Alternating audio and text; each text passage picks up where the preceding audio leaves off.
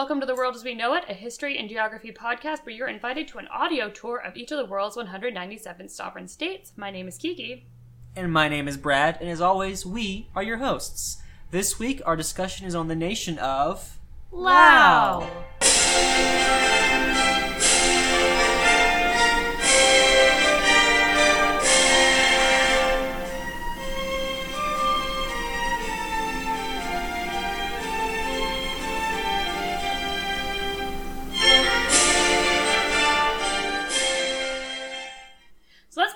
Overall thoughts and our initial familiarity ratings before we did our research. What about you, Brad? Um, continuing the trend, I think I have a very low familiarity reading, rating going into this country of Lao. Um, before research, I'd give myself, um, let's say a three. I think a three. Um, I've definitely heard it before, usually in conjunction with Vietnam, as per you know U.S. history and stuff like that. So a three. How about you? Kiki? I guess in the Western way that I've learned, it's been kind of off the radar in terms of some other Southeastern Asian countries. Uh, I would say my familiarity rating is probably a three also. Okay. I will say also that the only familiarity I had growing up was from the stereotyped character on the show King of the Hill. Hank Hill's neighbor, Khan Souphanousinphone, was a Laotian person. Yep. As far as the Western canon goes, Souphanousinphone was the uh, was the biggest Laotian. Yeah, and they had character. a few, like one episode about their backstory, and I knew that it was communist because of that, but also King of the Hills from the mid 90s. Um, and probably not a great educational resource. You'd be surprised. All right, so Brad's going to give us the at a glance look snapshot before we get into the historical timeline. All right. So the snapshot for this country, um, the official title of the country is the Lao People's Democratic Republic. It is a landlocked country in the Indo-Chinese Peninsula in Southeast Asia. It's bordered by uh, Myanmar, China, Vietnam, Cambodia, and Thailand. It lies on that Mekong River. Um, the capital is Vientiane. Um, the official languages are Lao and French. Uh, the population of Lao is almost 7 million. It's 6.759 million. Um, that's from this 2015 census. The demonyms used for this country are the Laotian people or the Lao people. Um, the religion is 65% Theravada Buddhists, um, and 31% are Lao folk religion. Um, the area of Lao is 91,000 square miles. Uh, the major ethnic groups in this country are 53.2% Lao, 11% Khmu, and 9.2% Hmong. Um, as far as politics go, it's a unitary Marxist Leninist, uh, one party socialist republic. aka communist. It's, it's, it's a Mike communist. Um, the head of state is President, I'm going to give it to Kiki, Boon Hung Forachith, and head of government, Kiki. Prime Minister Thon Gluon Sisuli. That was your host, Kiki, speaking. I was trying my hardest. and the currency is the kip, which is a very fun thing to say. The kip. Um, and we're going to give it to the host, Kiki. She's going to take us back into antiquity. Ready? Okay. So the physical geography of Lao is uh, very physically diverse. There are mountains, jungles, and beaches. The actually ethnically the people are divided into highland, midland, and lowland people. So it kind of plays into the cultural landscape. The physical landscape does. And we mentioned it on the Mekong River, which is very significant. So in 2009, human remains of uh, fossils were discovered in the Tom Tompaling cave, and they were dated back to 400. 46,000, excuse me, to 63,000 years old. So very early human or hominoids. There's mm-hmm. um, it was a jawbone and some other skulls, and it's evidence of a very early, like I think some scientists are saying not even completely Homo sapien, mm-hmm. but like Homo erectus combination people. That sounds like it might be problematic. I certainly hope it's not to say it that way. Is the term like proto humans? Proto humans, yeah. That's So the right term. Okay. um, so very early humans in the area and actually these fossils gave a lot of information to scientists about early human migration patterns up from australia in the island nations there the first known inhabitants were austro-melanesians i believe that's pronounced uh, and as we go a little bit forward in history there's um, a lot of evidence of human activity there One of the most notable is the Plain of Jars. And if you can take some time to Google it, it is very interesting. We're going to add some pictures to our blog also. It's also a little spooky. It's super spooky. Yeah. so there's these giant jars. They date back from 500 BC to like 800 CE. And they're just like, there's bigger than human ones, there's kind of smaller ones. They're just a bunch of jars in a field. It's hard to express like how big they are. Like you know the heads on Easter Island that are like gigantic. They're like the jars that those heads would use if those heads were real people. Yeah, these are big right. old jars.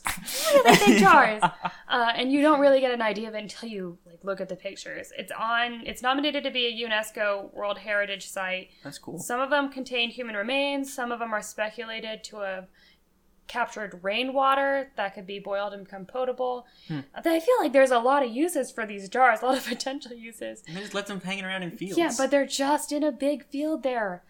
So that is, I believe, in northern Laos.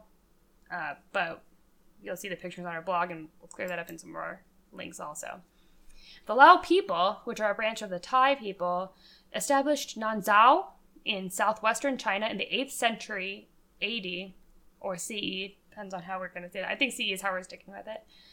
Uh, in southwestern China in the 8th century. Did I repeat? Oh, excuse me. Yeah. And to get to basically closer to where modern Lao is. And they lived under the, Khmer- the Khmer Empire and Thai leadership. Fa Ngum was the first leader of the Laotian state called Lan Xang, which means Kingdom of a Million Elephants. He also was the first one to introduce Theravada Buddhism to the region, which really took off, still the most popular religion.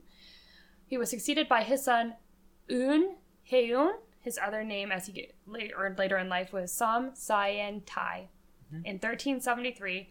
And he really kept everything his father did together. So Fa Ngum was a great, great leader for the area. His son continued that tradition.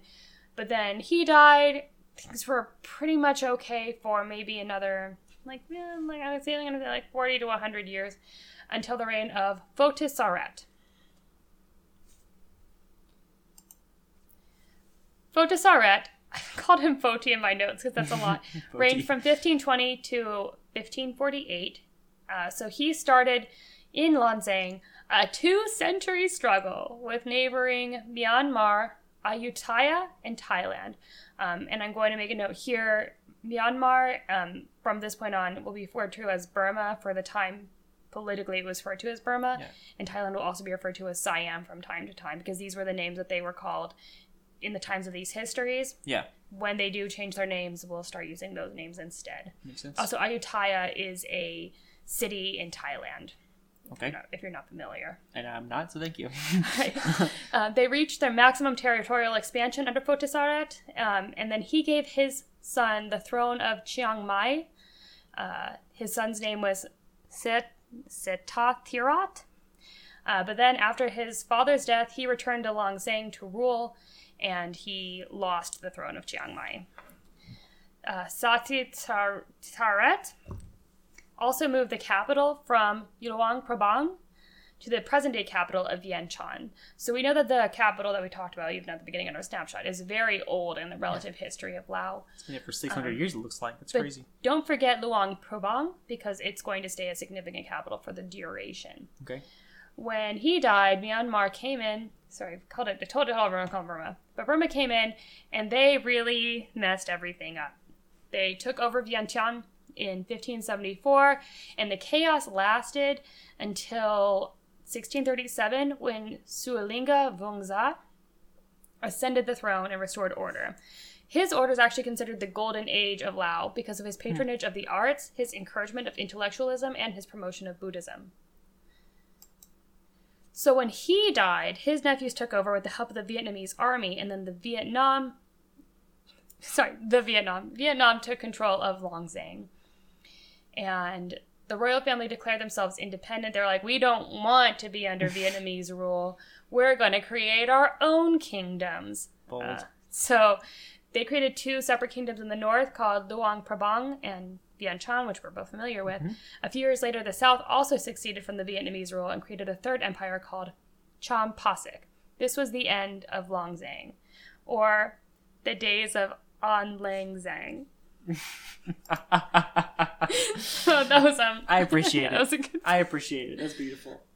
As you can imagine, having three kin- kingdoms didn't really work out because of all the infighting, um, and also trying to fight against the Siamese and Burmese forces. So an internal struggle and external struggle.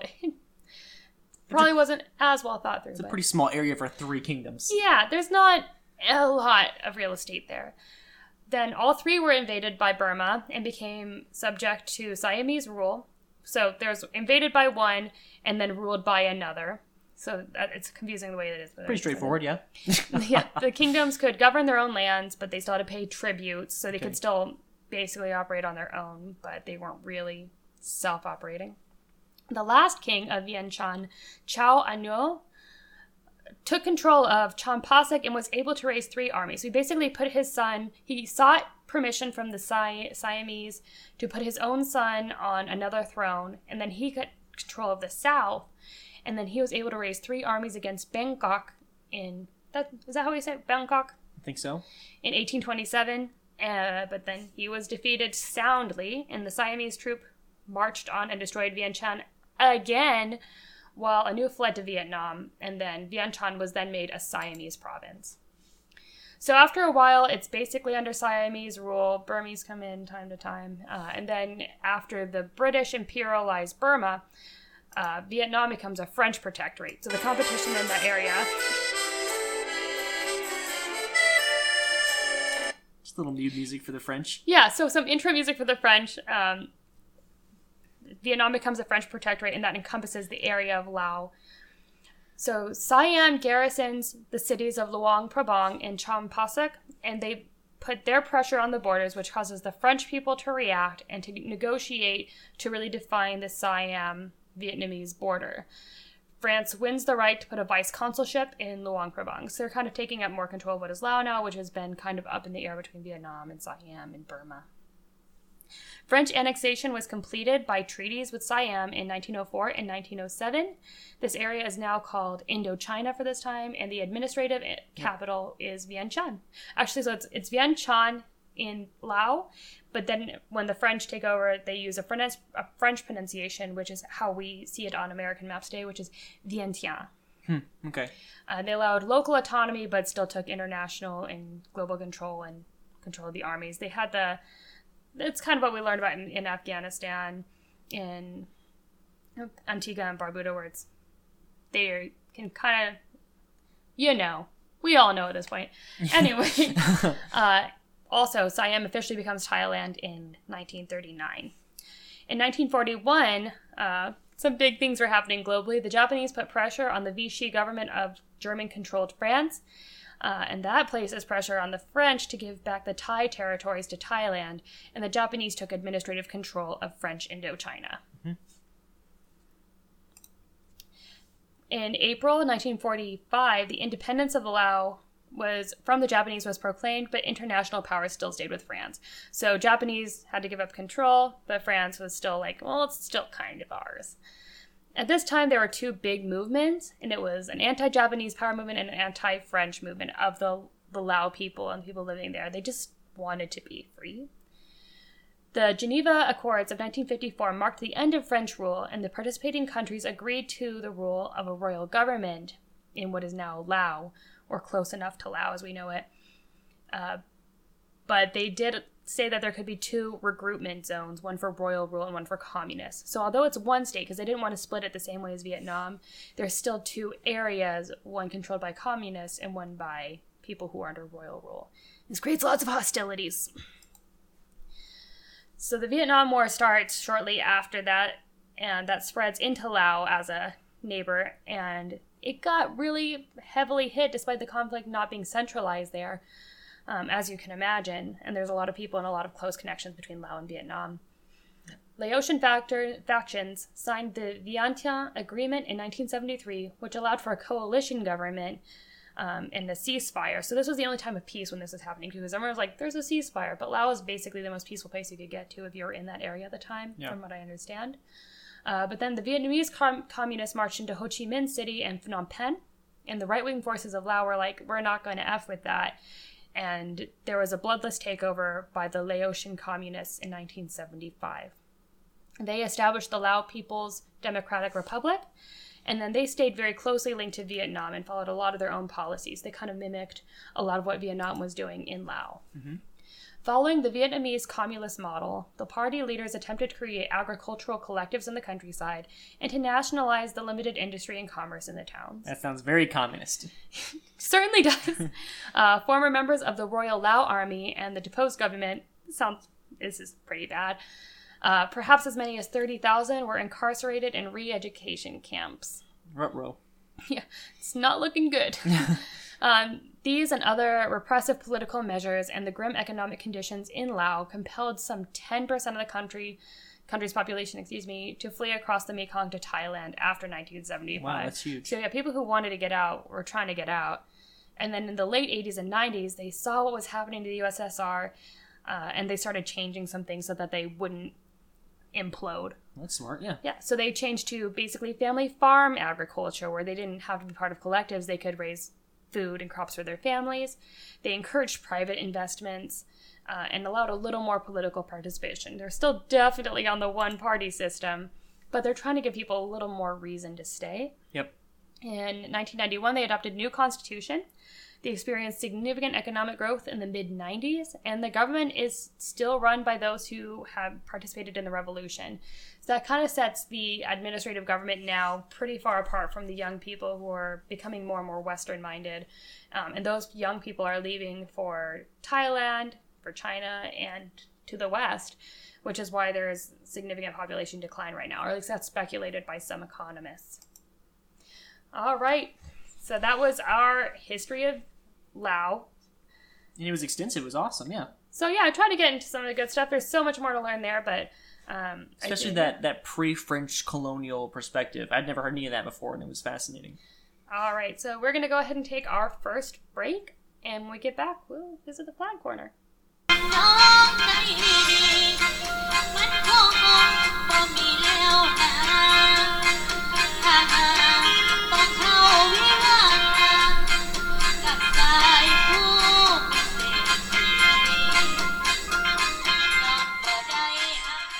Welcome back to the world as we know it. As is tradition, we're going to kick things back off with the trip to Kiki in the flag corner.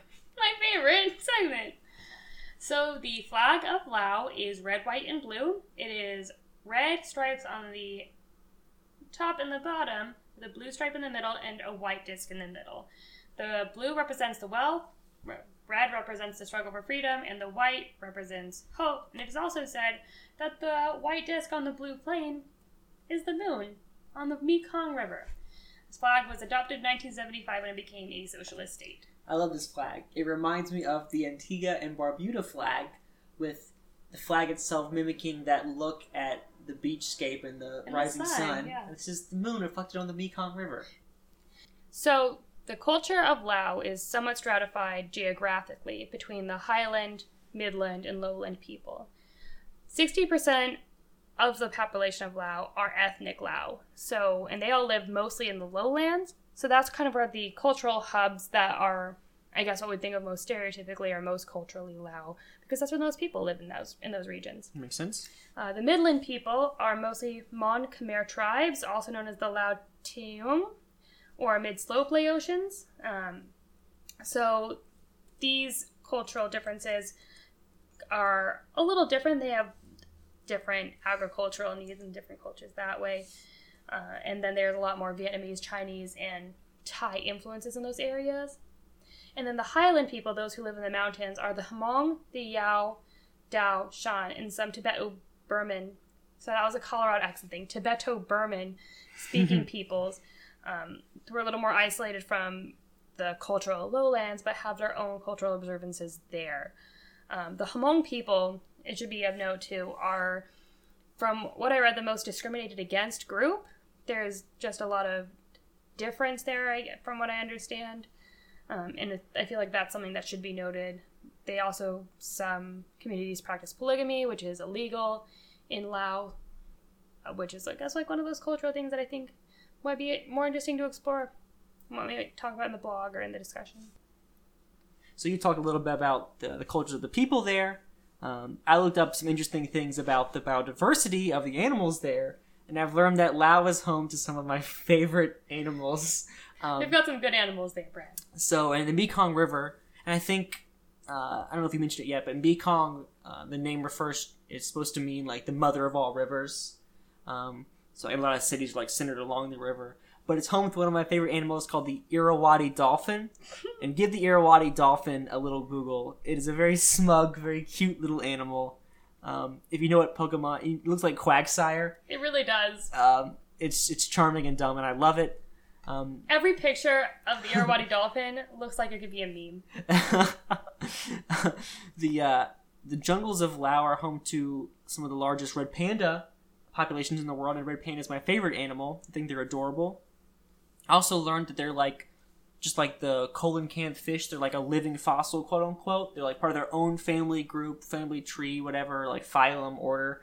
Like in that branch of the life tree, there's like just the red panda left. So they're really endangered too. I think. Um, in our blog, you might find a link to save the red pandas. Maybe not. I feel like I just want to include more links on the blog to help the things that we care about and talk about on this on this podcast. I'm for saving red pandas and Irrawaddy dolphins. they're they're cute. So Lao holds two UNESCO World Heritage Sites and then the two tentative ones. So the Plain of Jars that we talked about at the beginning of this episode is a tentative site. It's been nominated, but it's not confirmed yet. I'm surprised it's not confirmed. It's super interesting. It really is. Uh, but one of the ones they do have is the Wat Phu, which is a temple that has um, a very large Shiva Inglam on it. Or, excuse me, Lingam. If anybody wants to correct me, please leave a comment. Happy to fix it. Tweet at us. We'll do whatever we can to make this right if we get it really wrong.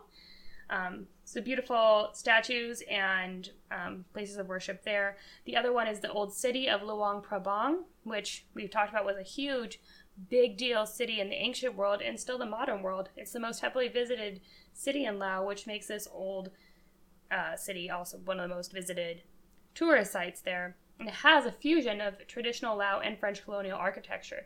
So you really get to see that nice cool French fusion. colonialism, colonialism in there. we. you a bilingual podcast. You didn't even know. You didn't even know French toast. Les poissons. That's all you gotta know. um, we're the Stereotypes Podcast, and this has been our episode on Lao. Um, Just kidding.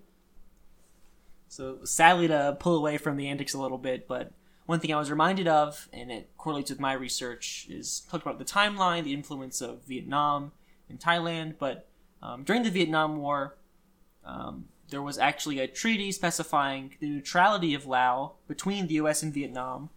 However, um, and this has come out in recent years, and after we've uh, officials have gone there and become more involved with like the the post-war um, kind of reconnection with the with the country, is that the American involvement in Laos was kind of dubbed the secret war. And it's been found out that they're like the most bombed country in history. So, 2 million tons of ordnance or explosives were dropped on Laos, which is the equivalent of a plane load of bombs every 8 minutes for 24 hours a day for 9 whole years. Um, and that was just during the Vietnam conflict by the United States on the country of Laos. And so there are so many unexploded bombs and casings and ammunition still present in the, the jungles and the highlands, the midlands, all over the country. Um, that there's a whole culture of like artists who use unexploded munitions. They may make art from it, or people who don't have the ability to, you know, access um, kind of machined like goods as far as like silverware and stuff. So they used like hollowed out like munitions as like cups and plates, and it's just like it's fascinating and tragic how much like a secret like unofficial war has shaped a country. And I don't know about you, Kiki, but that just like kind of pisses me off. Yeah, it's really one of those things that it's just so infuriating and it's so unjust. And I don't it makes me want to anger cry and then real cry. Yeah, it's it's frustrating. And in some recent history to kind of rectify or at least try to rebuild that relationship and rebuild trust between the United States and Laos. Uh, in, in 2016, Barack Obama went to visit Laos. He was the first president to ever go there, um, and and the U.S. has committed ninety million dollars over three years to help clear unexploded bombs from that area um, that the U.S. dropped during the Vietnam War. So instead of having more go off unexpectedly, because we see that in the news from time to time, that there be unexploded landmines or unexploded bombs Yeah. that pose a risk to these communities, uh, that we're actually making an effort to not let that happen anymore. And, and people think it's like too little, too late, which is true. But at least it came late, as in opposed like never coming at all. It's Um, it's something. and I know, some things I've read, they, they try to put a an upbeat spin on this. So like bomb casings have been reimagined as like cattle troughs and barbecues, and like there's a wing of a plane as like a garden fence for some nice family, and it's like well, like life will just like endure and it'll it'll it'll make do, you know. The resiliency of the human spirit. That's our next podcast. Well, until that one comes out, let's do our post Lao episode familiarity ratings, Kiki. Like to start? Yeah, I feel like I'm gonna go pretty bold on this one and raise what was my initial familiar rating at three. Yeah, a three. We're both three. Yeah, I think I'm gonna take myself up to a six. Nice. Wow. Um, because there was a lot that I did research in that I did not share on the podcast. So I wouldn't expect you to get as high as I did, but um, I feel very confident what I learned. I'd be happy to, as I say, always learn more, um, and to hear from some Laotian people too about what they think. I definitely feel like just hearing like an in-depth history, like I already feel like I have to give myself a raise of like one or two points. So I'm gonna go up to a five, just because your history was not only was it well structured, it hit a lot of the key points I'd never even heard before. So a lot of new information. I think is growth, and so grow up to a five. I think yeah, and ultimately in like our our growth of world history, I do feel like there's like, and I think we're on episode six now, where I can look at a map and be like, well, I know the basic history of these five more countries than I did before. And that ends our discussion on the country of Lao. We're gonna take a quick break and then bring you back to you guys with current events.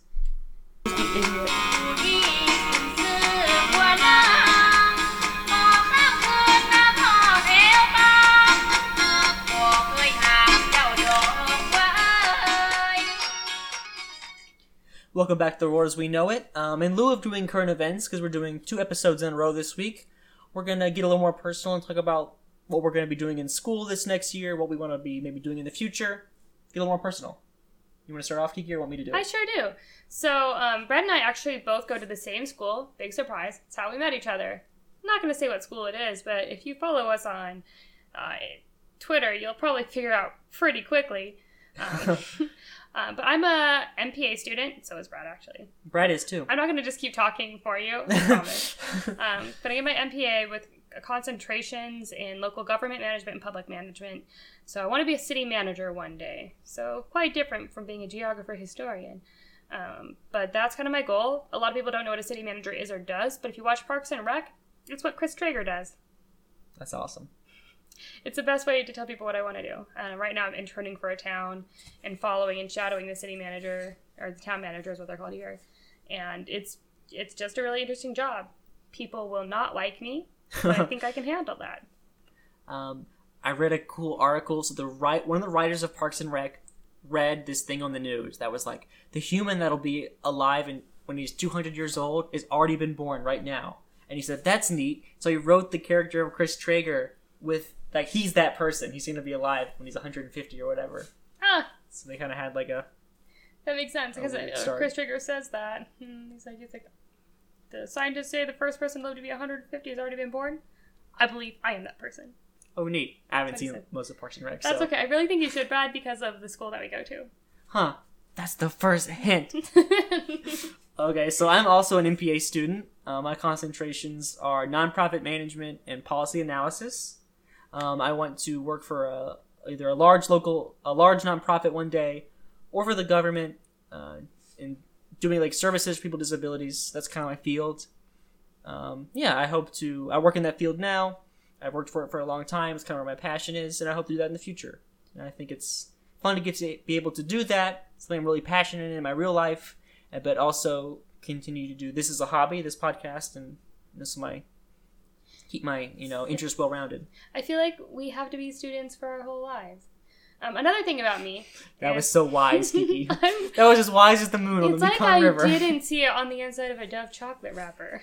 Um, but I want to say I do have a seven-year-old yellow lab named Gertie, and she is She's a good girl. my life. She's a very good girl.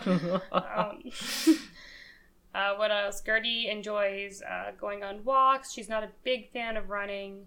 Well, she likes running, but she has a hard time keeping pace. it's also super hot every day now. It Yeah. will melt. So yeah, we don't we don't do too much. She loves turtles, probably more than anything. How did you find that out? So, um, so we're from Colorado, where there aren't a lot of wild turtles.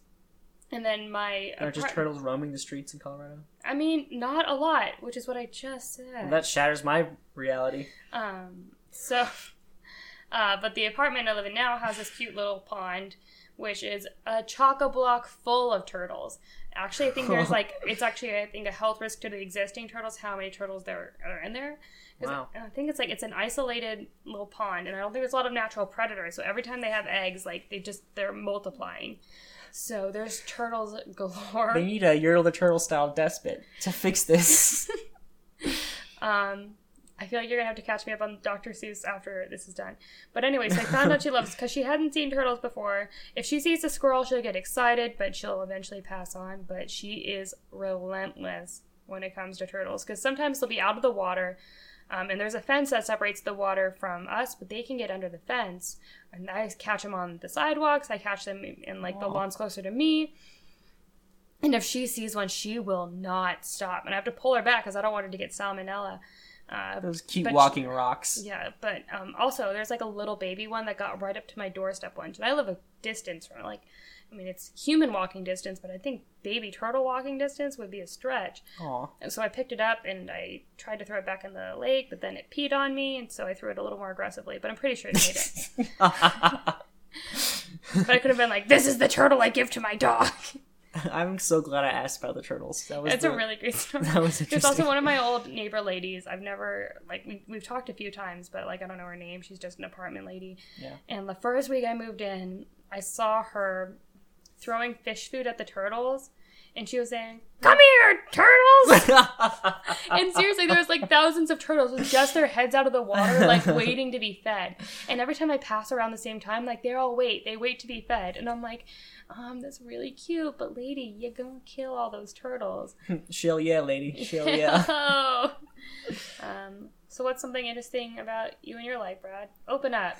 Uh, that that was a great way to ask me, and uh, I even prepared. Yeah, you don't have any good turtle things, no good pet things. No, um, let's. The other night I was running though, out in the world as people do. Did you trip on a turtle? Because that would be an excellent. No turtles, but when I got away from the streets, away from the lamps and all the light pollution, tons of fireflies all twinkling, and it was very, very summer, very Midwest. That's a hint, and I, I loved it. It was awesome. Okay, actually, um, gonna go back to me because I love talking about myself. But uh, I'm from Colorado. We don't have fireflies there, and I saw my first firefly the other night. I actually Aw. tweeted about it because I started crying um, because I'm very sentimental as a person.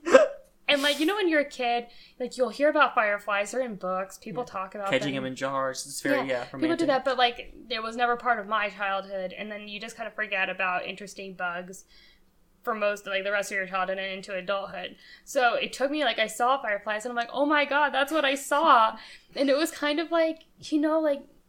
You know something exists, but you never see it, so it kind of becomes mythical, and I'm like, they're real. And so I was like crying. Did you get some fish food out and said, "Come here, fireflies"? That's what I'll do next time. All right, I've got nothing else to say. What about you? I think that's going to do it for this episode. But we can charm in together and hit it up for next week, where our country's going to be the Ivory Coast. Coast, it's the Ivory Coast. The Cote d'Ivoire. There was two ways to say it. Yeah, Cote d'Ivoire because of uh, French colonialism again. So we'll hear our good accordion buddies there. Uh, and I guess we'll see you then. Uh, and until then, Kiki's going to plug oh all yeah, I gotta say the thing. I gotta say things. different accounts. Yep, I certainly do. I thought we were skipping that. Nope. So uh, please feel free to follow us on Twitter. It's at, at the World Podcast. Um, we always follow back because we're polite. And you can also find our blog at the world as we know it podcast.wordpress.com. Please rate and subscribe and leave us a review on Apple that helps us get more viewers. We really want to reach out. Um, if we get anything wrong, let us know that way. Uh, but we really encourage high reviews From attractive people. from attractive people because we will read your comments on air and we will rate how hot we think you are based on your comments. Uh, so please go ahead and do that. Uh, and thank you for listening. So until next week, soak, Soak the air.